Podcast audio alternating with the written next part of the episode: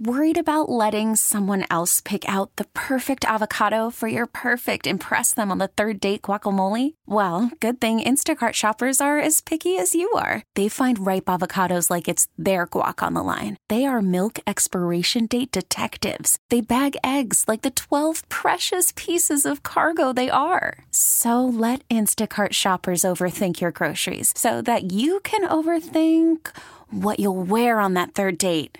Download the Instacart app to get free delivery on your first three orders while supplies last. Minimum $10 per order. Additional terms apply. Western New York race fans, it's time to crank it up. Start your engine! For the next hour, the airwaves belong to you. Sit down, strap in, and let's head to WGR's Fast Track. All right, take a nice big deep breath, buddy. With your host. Let's go out there and have a good day, all right, bud? Dave Buchanan. Good morning, race fans. 11:02 here on WGR Sports Radio 550, and welcome to another edition of WGR's Fast Track. I'm Dave Buchanan. Thanks for listening, as always, and we're back. We were not here last week. The Yankees-Red Sox game in London forced us out of our regular 11 a.m. time slot, and we had hoped to go on the air last Sunday at about 1 o'clock, and that didn't happen either because it's Yankees-Red Sox, so it has to take 4 hours, 5 hours to play a baseball game. I was here. I showed up, came in to do the show just after noon, and I rolled in, and it was I was like middle of the sixth inning, and I'm like, yeah, we're not going on at 1 o'clock because it was the Yankees bats and the Red Sox pitching, and you know the Yankees just kept piling up runs, and the game kept dragging on, and by 1 o'clock it was only into the seventh inning, and then by by 1 o'clock, I was just ready to get the heck out of here because I knew we weren't getting on. And plus, your producer wasn't here. Yeah, I did. We had Nick was in here filling in for you. But just I didn't want to go over into the race coverage either from Chicago, which the race wound up being rain delayed anyway. But it's just gave me a chance to just sit here and kind of collect my thoughts for an hour and actually watch a couple innings of a baseball game, which I never do, and found out that a guy in the Yankees wears number 0. I didn't know that was a thing either, but I guess if Aaron Judge could wear 99, the Yankees have a pitcher that wears number 0. Not that there's anything wrong with that. It's just, it seemed like a very un-Yankee thing to see a player wearing number 0. But I guess when you have half the numbers in history, half of the single or double-digit numbers ever created retired, you kind of need to go out to that those outer territories of the number range for jersey numbers. So didn't have a show last week. The race at Chicago got rain delayed and wound up being a night race at Chicago last Sunday with Alex Bowman getting his first career win. And we move on to this weekend in Daytona, and we had another rain delay. And instead of the final 4th of July weekend race at Daytona being the Saturday night race like it's been for the last, 10, 15 years, it'll be a Sunday afternoon race because yesterday's Monster Energy Cup Series race was delayed by rain. It is going to be this afternoon at 1 o'clock. Green flag going to fly at 1:04 p.m. So that's what we're talking about here in our opening segment of the program. And phone lines are open for you at 803-0551, 888-550-2550. Also on today's program, next weekend, IndyCar will be very close to our neck of the woods. They'll be up in Toronto for the annual Honda Indy Toronto up at Exhibition Place, a staple of the IndyCar schedule going back to the 1980s when it was the Molson Indy Toronto and the halcyon days of the CART series in the 1980s with all the star power, and then it got worked into the IndyCar schedule post reunification, where it has now become the Honda Indy Toronto and is run by the Andretti Group. And the race is next weekend, and we're going to talk to Jeff Atkinson, who is the president of Honda Indy Toronto. And we'll get the rundown on what's going on. Not only do they have the IndyCar series, they've got the NASCAR Pinty series next weekend up there at Exhibition Place, plus a bunch of other support divisions throughout the weekend. So that is going to be, it's always a great time up there at Exhibition Place. And we'll talk to Jeff in the middle segment of today's program. Plus, just a lot of fun, exciting stuff coming up this week for the local racing scene. This weekend was kind of 50-50 split. We had a couple midweek shows get in, 4th of July. Rains kind of hampered the program at Genesee. Friday was hot but dry, so all the Friday night tracks got their shows in. Yesterday was kind of a washout because of the heavy rains earlier in the day. But this week, some big shows coming up, starting Thursday night over at Lancaster, second stock car race of the year at Lancaster on Thursday night. Friday night, you've got all your weekly tracks in action, same for Saturday, plus a special race. Speaking of racing in Canada next weekend, the Jukasa Motor Speedway is going to host the doubleheader with the Race of Champions Modifieds and the International Super Modified Association next Saturday as well, too. $10,000 to win Canadian on the line for the Race of Champions Modifieds next Saturday over at the Jukasa Motor Speedway. So an exciting week for me, to say the least. On top of that, we've got the National Lacrosse League expansion draft on Tuesday, so that'll be the start of my week, I guess. And then we've got racing Thursday, Friday, and Saturday next week. So looking for a great week of racing coming up here as we are now into the throngs of summer and local racing here in Western New York and Southern Ontario. But again, phone lines are open here, 803-0551. 888-550-2550, and rain has been the theme of the weekend down at Daytona, including for today's Coke Zero Sugar 400. Cup qualifying was rained out. They had rain all day Friday down there at Daytona, which washed out pretty much a lot of the qualifying and practices sessions. I'm getting something in my headphones, Mike, sorry. And with qualifying rained out, the Cup field was set by owner points. That means Joey Logano is on the pole for today's race. He'll share it with Kyle Busch, Brad Keselowski, Kevin Harvick in row two. Martin Truex, Denny Hamlin, Chase Elliott, Kurt Busch, Alex Bowman, Ryan Blaney, your top 10 starters for today's race at Daytona. And the field set by owner points. And this is the second race of the post-restrictor plate era in NASCAR. No longer do we have the restrictor plates. It's just super speedway racing because of the tapered spacers now on the engines versus the restrictor plates. I think it went away, Mike. Thank you. We had what we saw was a pretty good race at Talladega with the first time out with this package. Remember, the Daytona 500 was run with the traditional restrictor plate. But the race at Talladega, I really like. So looking forward to what today's race is going to be. And although it should be slightly different from Talladega, just for the main reason, the obvious reason, it's going to be hot down there in Florida, southern Florida in mid-July. And it's going to be hot, and it's going to be a slick track, and guys are going to be sliding around. So the opportunity for the big one to occur today, this afternoon at Daytona, will be there'll be lots of opportunities of that on top of the aero package, but just the hot and slick track, it's just going to force a lot of guys to be on their toes today with today's race at Daytona for the Cup Series. The Xfinity Series, going back to the Friday rains there at Daytona, the Xfinity Series race got pushed back all the way. They didn't start till 10 o'clock on Friday night. Actually, I got to listen to a good chunk of the race on my way home from Ransomville on Friday, but that race didn't end till after midnight, because on top of the rain delay, they also had a red flag late in the race after a handful of cars were involved in an incident, and they got all stuck in the grass because the infield grass was soaked from all the rain they had. And so I caught the end of it on NBC Sports, and Ross Chastain picked up the win there in the Xfinity Series, and we talked about Ross last time we were on the air a couple of weeks ago with his trials and tribulations in the Truck Series, where he got his he elected to go for the Truck Series championship, got a win, was disqualified from that win, and then went out and won again the following week, and that win counted, and as he's trying to qualify for the Truck playoffs. And then he goes and wins the Xfinity Series race for Kaulig Racing, which, again, another smaller team like he runs in the Truck Series with Nice Motorsports. But Kaulig Racing had never won an Xfinity Series race before. They wind up finishing 1 and 2 with Ross Chastain and Justin Haley taking the top two spots. They actually finished 1, 2, and 3. They had a third car entered for the race with A.J. Allmendinger out of the TV booth and back behind the wheel.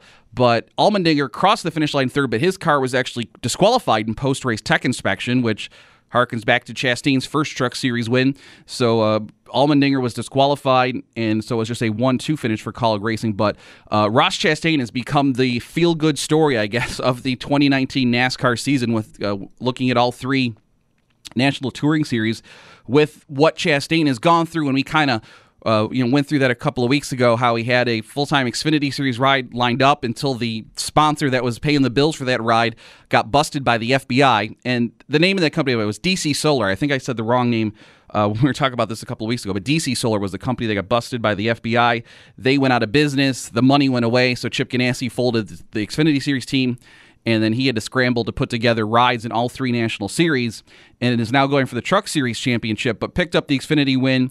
And one of the fun things about Chastain, and you definitely saw this on the broadcast early Saturday morning if you were watching, the fact that Chastain comes from a family of watermelon farmers down there in Florida.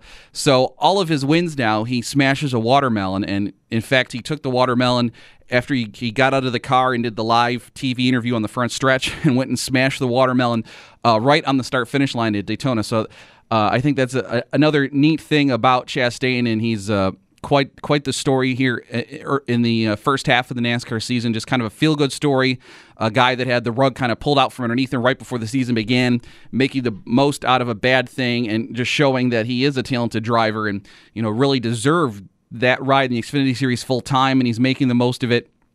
And, you know, someday could be in a higher level full-time Cup Series. He does run in the Cup Series, but just with one of those, you know, lower level teams that are, you know, just kind of running at the back of the pack. I can't even think of the name he, you know, runs for in the Cup Series. I think it's like Premier Motorsports or something, you know, but someday he could land with a higher level team and actually be in contention for wins in the Cup Series, because he's showing a lot of talent with what he's doing in the Truck and the Xfinity Series here this year, now winning in both series with kind of mid-level equipment, especially with the Xfinity Series, and just how stark the contrast is from the cars at the front of the field to the cars at the back half of the field, actually in both series, really, but showing he can, you know, beat a lot of those Cup teams that run in those lower series of the higher-level teams.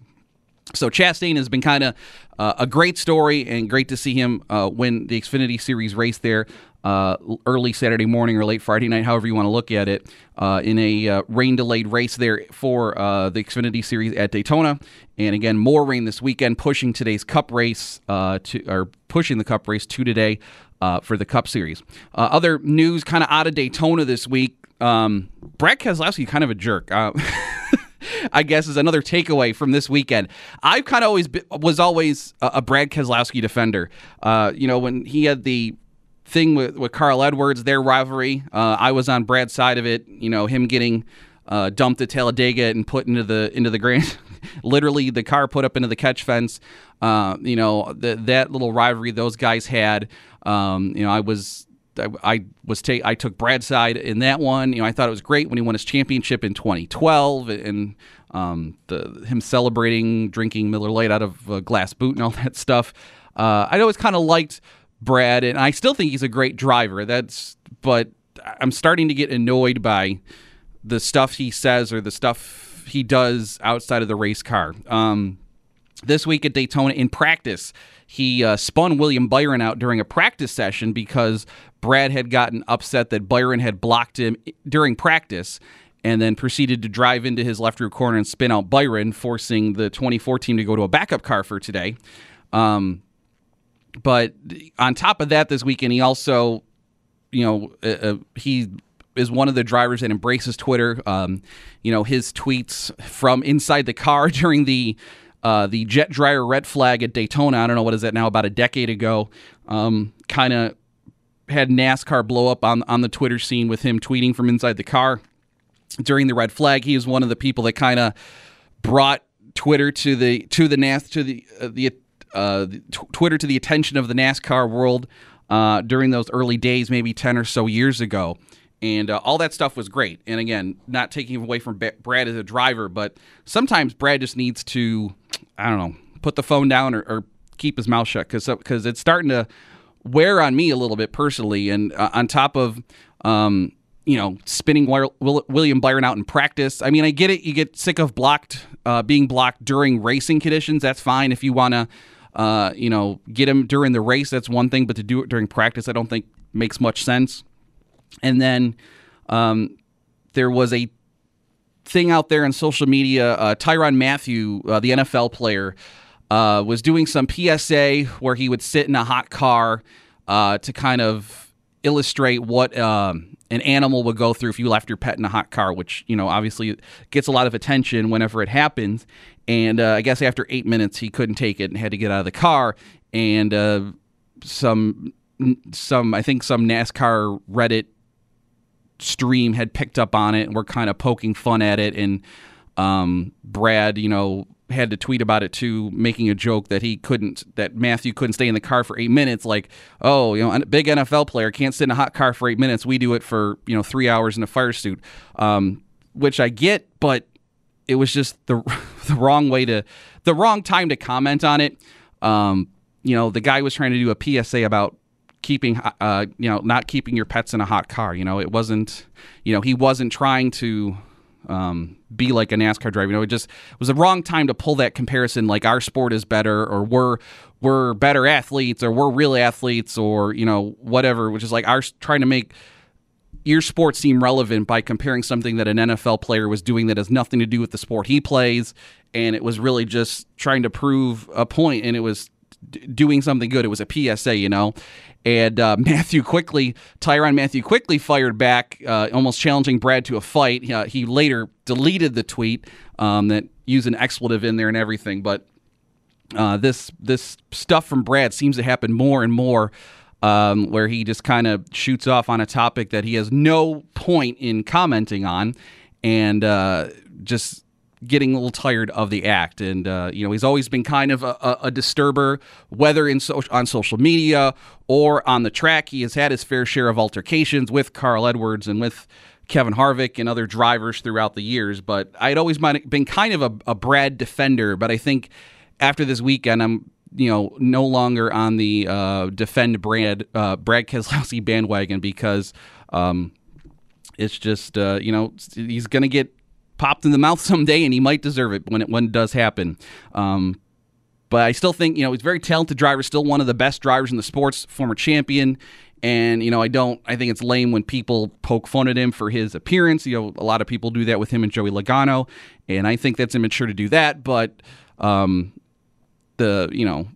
content of your character is another thing, and just a little bit tired of Brad Keselowski's act. So that was, I guess, my one takeaway from this weekend in the NASCAR world, is just Brad Keselowski needs to take a timeout or something from Twitter. 803-0550, 1-888-550-2550. The other news story coming out of Daytona this weekend is Steve Phelps, the president of NASCAR, held a media roundtable about the sport, kind of a little bit of a state of the sport, I guess, meeting with the media. Partially, I think, to maybe kind of clarify some comments he had made earlier in the week in another interview where he was talking about the 2021 schedule. Excuse me.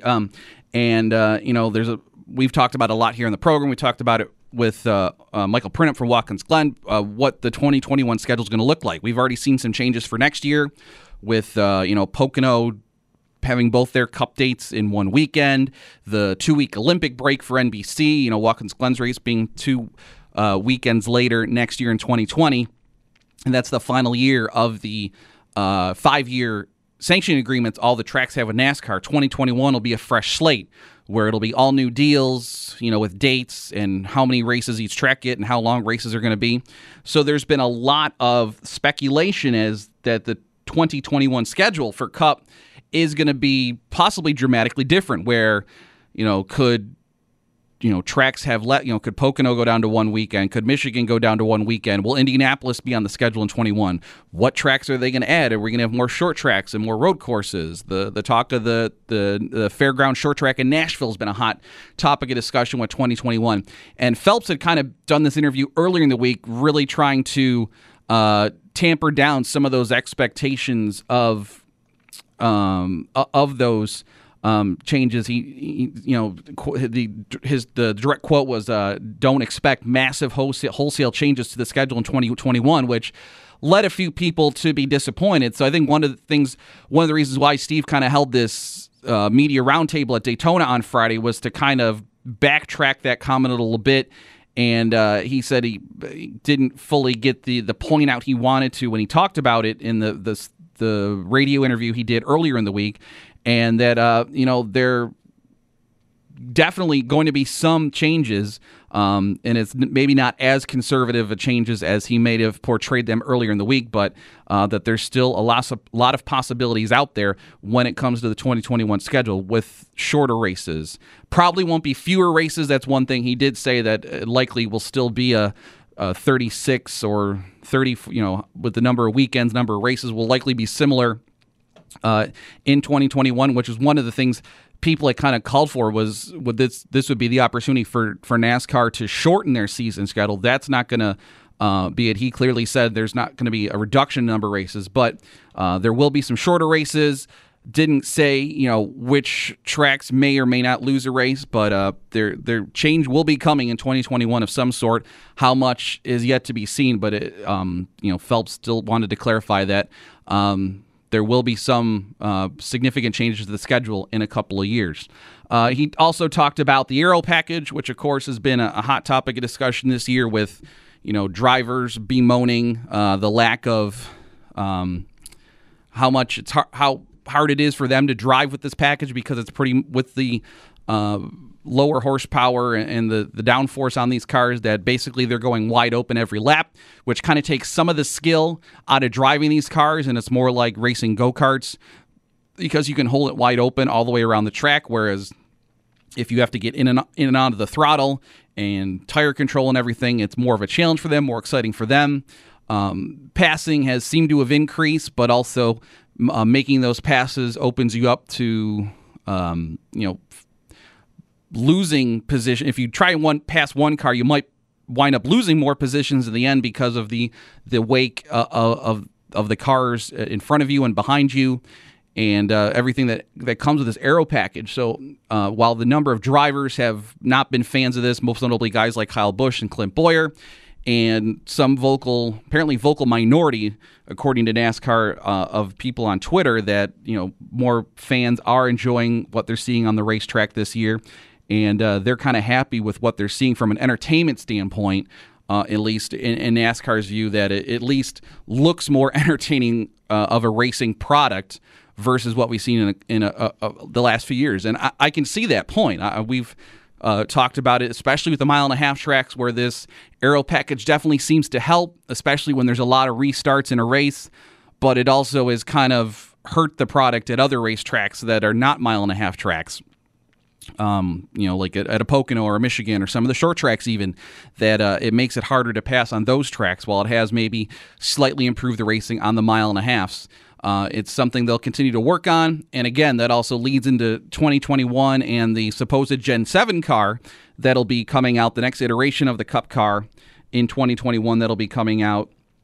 And I thought one of the interesting comments he made about the potential Gen 7 car is that there would be changes possibly depending on the racetrack. He didn't call them aero packages per se. He didn't want to call them that, but they can do different things to the car depending on what type of track they're on to, possibly make the racing better, where the aero package at a 1.5-mile track would be different than the car would have a short track package and a road course package, to kind of set the car up differently to improve the style of racing, which I find funny because I think I remember when we went to the Car of Tomorrow 10, 15 years ago, the whole reason they did that was to get away from teams having to build a super speedway car and a road course car and a short track car. The whole point of the Car of Tomorrow, or the Gen 5 car, was to get away from doing that. And now here we are 2 generations later, looking at a possibility of maybe they won't have to build separate cars for a road course and a super speedway and a short track. Maybe they don't have to build separate cars, but still there will be differences between the cars they run at different types of racetracks. So I thought we have come full circle on that, because that was one of the selling points of the COT, if I remember correctly, is that, you can take this car to Daytona or Watkins Glen or Martinsville, and it's the same car and not have to make all these changes, whereas the old Gen 4 Twisted Sister car, teams were specifically building cars with body styles and shapes to improve their handling or aerodynamics depending on what track they were going to. So it's just funny how we've come all the way back here on that topic. So, again, it's just some thoughts from this weekend since we don't have a cup race to review, instead to preview. Just wanted to bring up a couple of thoughts on my mind here this morning. 803-0551, 888-552-550. When we come back, Jeff Atkinson from the Honda Indy Toronto will join us, preview that event next weekend up at Exhibition Place. Women's World Cup, scoreless, 0-0 on the pitch there in France between USA and the Netherlands in the Women's World Cup final. They are 25 and a half minutes into regulation there. If anything happens, we'll keep you updated. But no score in the Women's World Cup final. And we'll be back with more Fast Track here on WGR. Hey, this is Joey Logano, driver of the number 22 Shelpenzo Ford, and you're listening to WGR Sports Radio 550. And your defending Cup champion on the pole today at Daytona for the rain-delayed Coke Zero Sugar Free. What is it? Coke Zero Sugar 400 today at Daytona. He's on the pole because qualifying got rained out, and of course the 22 leading the owner points, so he will lead the field to green and pretty good favorite to pick for today's race. Always said Joey Logano, one of the best restrictor plates in NASCAR. Currently, he and his Penske Racing teammate, Brad Keselowski, that we talked about in the opening segment a little bit, quite good at it, but so are the Joe Gibbs cars. It'll also be all starting up front. And, of course, Eric Jones won this race last year for his first Cup Series win.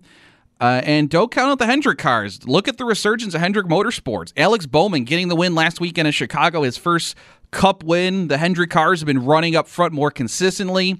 Of course, Chase Elliott's already got a win this year, so it could be quite the all-manufacturer Royal Rumble today. You could have Ford, Chevy, Toyota all really battling for the win this afternoon at Daytona. So looking forward to today's race, which will go 1:04 is the green flag time. It got moved up already this morning by NASCAR. They want to get this one in with the rain in the area with Daytona, of course, which is maybe a good thing. This race is moving to the end of the regular season next year, the second race weekend at Daytona, no longer 4th of July weekend, but instead it'll be right around the end of second week of September, wherever it falls. I can't think of, I know the date's published, but I just don't have it in front of me.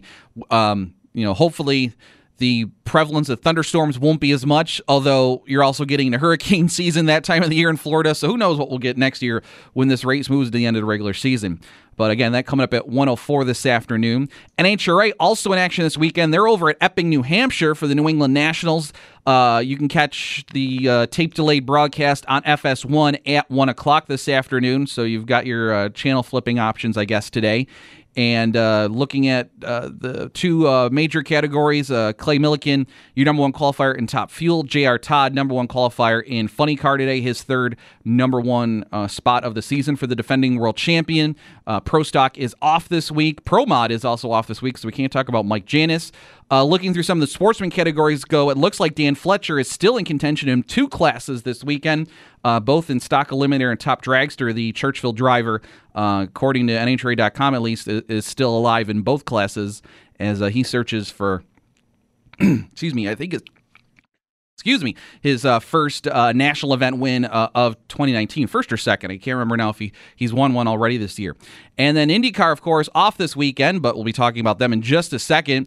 But their last race was at Road America back the end of June. And Joseph Newgarden, current series points leader, up 7 points on Alexander Rossi, who picked up his second win of the year at Road America in the most recent race, 402 to 395. Indy 500 winner Simon Pagenaud is third into the standings with 341, with Scott Dixon and Will Power rounding out the top five in the IndyCar schedule. And that schedule heads to Toronto next weekend, and that's why we're going to go to the Western Hotline and bring in the president of the Honda Indy Toronto. Jeff Atkinson joins us on the line. Jeff, it is Dave Buchanan here in Buffalo. Good morning. Dave, good morning. We are a week or just days away, really, from the start of your event up there at Exhibition Place. I'm sure you've got a million things to do, but I appreciate you taking the time to talk to us. No, absolutely. Thanks for having us on. I can't believe, the race weekend is almost here. It's upcoming, obviously, this upcoming weekend, July 12th to the 14th, and an entire year of planning has gone into it. So it's really exciting to see it all get pulled together. And really, this event, I mean, this is Honda Indy Toronto going back to the old Molson Indy days. This is just a staple of open-wheel racing back to the halcyon days of the CART series.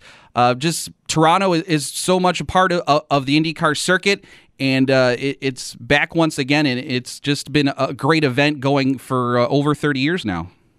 Yeah, absolutely. It's definitely one of the crown jewels of the series. You know, Toronto's up there with St. Petersburg, Long Beach. Obviously, the Indianapolis 500 is the mecca of it all, but it's been there for 30-plus years, and, you know, the Honda Indy for 11. So, you know, ultimately, it's an exciting weekend where the city of Toronto and those coming in from out of town really support the event. I think another exciting thing is that you're going off the point standing. It's really great to see two Americans at the top of the leaderboard with Joseph Newgarden and Alexander Rossi. So there's a lot to cheer for July 14th. Yeah, I mean, these guys, those two guys specifically, are having a great season. I mean, they between them 5 wins so far. You know, Pagano's got a couple too, but Newgarden and Rossi have been kind of going back and forth this year. A fun, maybe brewing rivalry between these two guys. Two of the biggest teams in the sport, with Penske and Andretti Autosport going head to head. It's and these guys both thrive in street courses like they're going to run next weekend up there in Toronto. Yeah, anything can happen on the streets of Toronto. It's a very unique circuit. I'm sure the drivers will tell you it's very challenging as well. There's a lot of different services. It is a quick racetrack. The thing that really excites me over the competition side of things, but you have two top engine manufacturers of Honda and Chevrolet competing against one another. You know, and anyone can win once that green flag drops. So it's always interesting to see who pulls in for the checkered flag July 14th. Yeah, you're right. That is true. The Penske's run the Chevy engines, while Andretti Autosport runs the Honda, so that's just another part of this rivalry between those two top drivers. But of course, Jeff, we can't talk about racing in Canada without mentioning the mayor of Hingetown, the hometown boy himself, James Hinchcliffe, 9th in the standings. And obviously, you gotta, while you try and be objective, you would really love to see Hinch pull into victory lane next weekend there in Exhibition Place. Yeah, we would. You know, James is a great spokesperson for the sport throughout North America. He's a great ambassador to the sport in Canada. We cheer for him every weekend. He's had a couple real good Honda Indy Torontos back-to-back. Not to put any pressure on him, but that is some consistency he's been able to put forth, and hopefully he can move up and potentially get on the podium in 2019. And, you know, that team, the Schmidt-Peterson Motorsports, you know, they missed the Indy 500 last year, but they've gotten more investment from Arrow this year. So that team, you know, and what they went through last year at Robert Wickens, I mean, they had a lot of setbacks last year, but they've really bounced back this year with not only Hinch, but bringing in Marcus Ericsson. That team is going to continue to move its way up in the sport. Absolutely. You know, Errol Schmidt-Peterson is a very resilient team. They're a team that's very inspirational in terms of what they are able to do and, you know, kind of where they've come from and where they are here today. And I know each week and they set forth, they are going to be competitive from top to bottom. Their cars definitely can be on the podium any given weekend. Well, Jeff, not only do you have the IndyCar series up there at Exhibition Place next weekend, a jam-packed weekend of racing. Just tell us about some of the other series that are going to be on hand next weekend. Yeah, we're very excited to have the Stadium Super Trucks return to Toronto this year. We're lucky to have them, and it's been a couple years, but they are absolutely a fan favorite. And if you have not seen what the Stadium Super Trucks are, I encourage you to go to YouTube, look at a clip. They're very exciting. They're cars, actually trucks, and it's kind of like Monster Jam meets race cars. They go over ramps. They really put on a good show for the crowd, and it's a real fun thing to see if you've never seen it before. So go on YouTube if you have never seen it, and hopefully that will draw you to Toronto. It's obviously not that far of a drive from Buffalo, and you can hop on the GO train if you don't want to make it all the way down, and really drops you off at the event site. But no, we also have the Porsche GT3 Cup, which is a sports car series. On the Saturday, we have the NASCAR Pinty Series, which is a top-tier Canadian NASCAR series, and then we have the Road to Indy. So really, you have stock car, you have sports car, you have the trucks, and then you have open-wheel ladder. And, you know, that's something to see and do for everyone. And that's not even getting to what's away from the racetrack, off track, which is really exciting. Yeah, the Stadium Super Trucks, Robbie Gordon is involved in that series. And really, if you're of a certain age and you remember the old Mickey Thompson off-road series on ESPN, think that, but on pavement on a street course. They still do the jumps. The trucks look very similar, but I saw those at Watkins Glen the last time IndyCar was there. They put on a really good show. And then with the Pinty Series, you've got guys like Alex Tagliani, DJ Kennington, a lot of talented racers from Canada that they put on a great race wherever they go. With the Pinty Series, and while they run a lot of the short tracks around Canada, it is a treat to see them on the street course there at Exhibition Place. Jeff Atkinson, the president of the Honda Indy Toronto, joining us here on WGR's Fast Track. Jeff, you mentioned a little bit about transportation, and obviously parking is quite unique in Toronto, as any tourist from this area would say. But what do you recommend for the fans, especially coming up from Buffalo, for parking or their best way to get to the race? Yeah, I think there's a couple of options, and you know, myself personally, I've made the trip over to watch a lot of hockey games myself, so I know what it can be to make that drive, and it can be a fun drive. So you know, there's two options. One, we do a parking around the event site. There's plenty of parking downtown near our venue. I know that's not necessarily unique to Exhibition Place, but this specific venue, there is a lot of parking nearby. But one of the best things that I do recommend anyone from whether it be Ontario or the U.S. that come in, especially if they're driving, you can always take what we call the GO train. And the GO train has stops throughout the highway or freeway leading up to the race. And you can park your car there, hop on the GO train for a few dollars, and get dropped right off at our doorstep. So it is just a very convenient way to get parking and get in and out and avoiding all the traffic that obviously are the fans coming to the event site. So it's just a great way to get to the race. Jeff, the Toronto sports landscape obviously very crowded. You've got the holy grail of the Leafs and their success. You've got the Raptors now, though, winning a championship. The whole Kawhi Leonard situation we won't go into, but Argos and Blue Jays and Marlies and the Toronto Rock. As a Bandits fan, not happy to see them play beat my Bandits. But it's such a crowded sports scene in Toronto. But where does this event rank? It does have the tradition of 33 years, but how hard of it is to grab the attention of the average Toronto sports fan with the Honda Indy Toronto event? And we lost Jeff. Did I say he must be a Toronto Rock fan? I don't know what happened there. We lost Jeff. We'll see if we can get him back on the line, but I was curious just where this ranks with the average, Ontario is great racing community, but the average sports fan in Toronto, what gets them to come out to that weekend. Hopefully we'll see. We unfortunately don't have a way to dial Jeff back up, but hopefully he'll call back in here before we run out of time. But you can get more information at hondaindy.com. Tickets are available right on the website, along with the full schedule of events and more on what else is going in and around the with the weekend. And we got Jeff back on the line. Jeff, I said some bad things about the Toronto Rock. I thought you hung up on me because you were a fan. No. The line went dead, but I appreciate having me back. I do remember the question. I do want to answer the question. Sure. I think it's important. We have obviously a very diverse lineup of sporting events here in the city, but you know, it's also some of the free festivals. And where does the event rank? I think our city really looks forward to having the event come around every July. It's unique to the city. Mm. Every city has an IndyCar race happening in downtown, so it's very well supported. But you know, from a competition in terms of crowded marketplace, you look at movies, you look at free festivals, and you look at maybe Broadway even. Toronto's just really packed, but we're so lucky to have a unique event that's much different and brings kind of aspects of sports, festivals, music, and so on. It's something to see and do for everyone. Do you know offhand maybe a percentage of how many fans, say, come from Western New York? Would you happen to know that? No, I don't know that specific number, but about our total audience, about 10% coming outside of Ontario. Yeah, I mean, they're really Buffalo, I mean... We've got a lot of IndyCar races not far from us, especially when Watkins Glen was on the schedule. But, of course, you guys, Mid-Ohio's not that far of a drive. Pocono, we've got a lot of options. We have a lot of dedicated IndyCar fans here in Western New York, just judging from some of the reactions I get on social media when I talk about IndyCar. So I think, we're kind of fortunate here in Buffalo to have so many events so closely to us that we can get to, especially up there in Toronto. It's definitely a must-see event. Even if you're not a regular fan of IndyCar racing, just to go up there and experience firsthand is definitely just part of the excitement. Exactly. And in terms of our event, and if you look at who's coming to the event now, about 50% of the audience are not necessarily fans of motorsports. They're coming down for another reason, whether it's the festival side of things or something else. And ultimately, they become fans. They see the super trucks, they see IndyCar, they see the NASCAR, and you know they may choose which one they want to follow. But we're introducing motorsport to them through the Honda Indy Toronto. Jeff, last thing before we let you go, just give us that final pitch. Where can fans get for information and tickets, and any deals leading up to the event this weekend? Yeah, tickets are available at hondaindy.com. I encourage you to buy them in advance.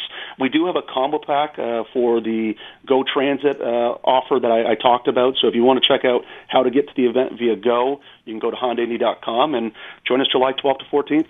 Jeff Atkinson, the president of the Honda Indy Toronto. Jeff, thank you so much for your time this morning. Hopefully the weather, I don't know what it is in Toronto today, but it's gorgeous here in Western New York today. So hopefully you get this weather next weekend, and wish you the best of luck with the event.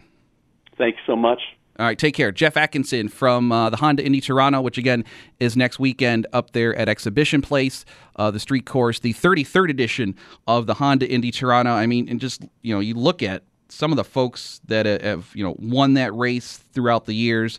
I mean, you go back and, you know, to the heyday of the 80s, you know, Michael Andretti won this race 7 times. You know, Scott Dixon has won it 3 times. Dario Franchitti, Will Power, just Paul Tracy, Little Al, Newgarden has won it twice, and he leads the points coming in. Just a who's who of IndyCar racing over the last 30 years has made an impact up there at Exhibition Place with the IndyCar race up there around the streets of Exhibition Place. So hopefully you get a chance to check it out. 803-0551, 888-550-2550. We come back. We'll wrap up this edition of Fast Track with the local racing roundup, and we can squeeze in your phone calls, too, when we come back here to wrap up Fast Track on WGR. Let's find out who visited Victory Lane this weekend. It's time for the local racing roundup on WGR's Fast Track. And let's go all the way back to Canada Day Monday as Merrittville Speedway had a special holiday show. And Dylan Davidson, first career win in the Sportsman as he picked up the win in the Race of Champions 602 Dirt Sportsman event there at Merrittville on Monday night. Great to see that young man, third-generation racer, pick up the victory. Josh Hansen in the action sprints. Kyle Sopaz in the Northeast Late Model Alliance. And Brad Sheehan in the Hoosier Stocks there Monday night at Merrittville. 4th of July, they were in action at the Genesee Speedway in Batavia. Unfortunately, they did not get the whole show in because of rain. They did get one feature in the books completely, and that was the street stocks. Adam Depew got the win over Kurt Stebbins and John Zimmerman. They were 17 laps into the sportsman race until the rains came, and that was a 50-lap event, so they got to finish that one at a later date. And then the ULMS Super Late Model race will be made up on Saturday, August the 10th, when the Super Lates are back at Genesee, so it'll be a doubleheader on August the 10th there at Genesee with the Super Lates. Friday night action, Rancidville Speedway. Matt Williamson got his first win of the year in dominating fashion in the Modifieds over Pete Bicknell and Eric Rudolph. Derek Wagner held off Brett Senek in the Sportsman, Pete Stefanski in the Street Stocks. Dante Mancuso won the Mini Stock race, which was part of the Rancidville Genesee Mini Stock Series, and Bubby Pollock got another win in the Novice Sportsman. Freedom Motorsports Park, they rained out on Friday with the thunderstorms that kind of rolled through southern Erie County on Friday afternoon, so they did not get their show. And Saturday was also pretty much a washout for everybody as Merrittville rained out, and State Line rained out, and I think Genesee was off. So everybody kind of had a rain out if they weren't already off for the 4th of July weekend last night. So tonight, if you're looking for some racing action, they got a good show tonight at the new Humberstone Speedway. They've got the Bob St. Amand Senior Memorial for the Sportsman, which will be a 40-lap race tonight at the Humberstone Speedway at 6:30. So if you're looking for some action later on this evening, should be great weather to enjoy the races tonight up there at Humberstone over in Port Colborne, Ontario. And again, coming up this week, Thursday night, Lancaster, their second stock car race of the year, the Joe Riley Tribute 54-lapper for the Race of Champions Sportsman Series. I really think it's going to be a great field Thursday night. They had, I think, like 26 cars at Spencer for the first ROC Sportsman race. You're going to see a lot of those guys in action. I know, like the Lewises will be coming, And hopefully, Mike Leedy will have the Jeff Domink car, hopefully. But a lot of the Rochester guys that ran Spencer, the first race of the year, they'll be coming this way. But then also you got the Buffalo, Lancaster-based guys too, including George Skora is going to have his sportsman out of here. Chuck Hosfeld is going to have his sportsman. Chuck won this race last year at Lancaster. Andy Jankowiak, Mark Pennell, all the regulars from the Western New York contingent as well, too. So look for a really stellar field of sportsmen Thursday night at Lancaster. Hopefully around 25 to 30 sportsmen, I think, are going to be on hand, just as a rough estimate. Plus, they'll have street stocks and four cylinders and TQ midgets, and the street stocks, always a good field of cars. We had over 20 for our first race a couple of weeks ago. But again, that's Thursday night at Lancaster, 7 o'clock, gates open at 4:30. And again, the headlining event is the 54-lapper for the Race of Champions Sportsman Series. Friday night, you've got all your local tracks. Saturday, local track action as well, plus the Race of Champions Modifieds, $10,000 to win Canadian, Ranking Construction 100, plus the ISMA Super Modifieds. And that is a great doubleheader, not only to see the Modifieds, but the Super Mods with the wings, the fastest short track cars in North America. It was a great show last year, even with the rain delay we had. The action was very intense in the modified race and should be more of the same, especially if we get a nice weather day out of it. So not far from here, about an hour and a half, hour, 45-minute ride from Buffalo to Nels Corners, Ontario, the old Cayuga Speedway, there at the Jukasa Motor Speedway Saturday. And that gets started at 5 o'clock. Let me get you the exact time on that real quick. Time trial start at 5 o'clock for the Modifieds there this Saturday at the Jukasa Motor Speedway. So a great slate of racing this week. Hopefully you check some of it out. And we'll be back next week. Enjoy the race today. Again, 1:04 is the green flag time at Daytona. That is on NBC, by the way. And the IMSA sports car race from Canadian Tire Motorsports Park, that got moved to CNBC today, if you're looking for that. NHRA on Fox, or FS1 at 1 o'clock as well, too. So if you're watching anything racing-wise, be sure to give us a tweet on social media at FastTrack550, and we'll talk to you next Sunday here on WGR. Fast Track with Dave Buchanan is brought to you by Genesee, the official beer of Watkins Glen International. Okay, picture this. It's Friday afternoon when a thought hits you. I can spend another weekend doing the same old whatever, or I can hop into my all-new Hyundai Santa Fe and hit the road. With available H-Track all-wheel drive and 3-row seating, my whole family can head deep into the wild. Conquer the weekend in the all-new Hyundai Santa Fe. Visit HyundaiUSA.com or call 562-314-4603 for more details. Hyundai, there's joy in every journey.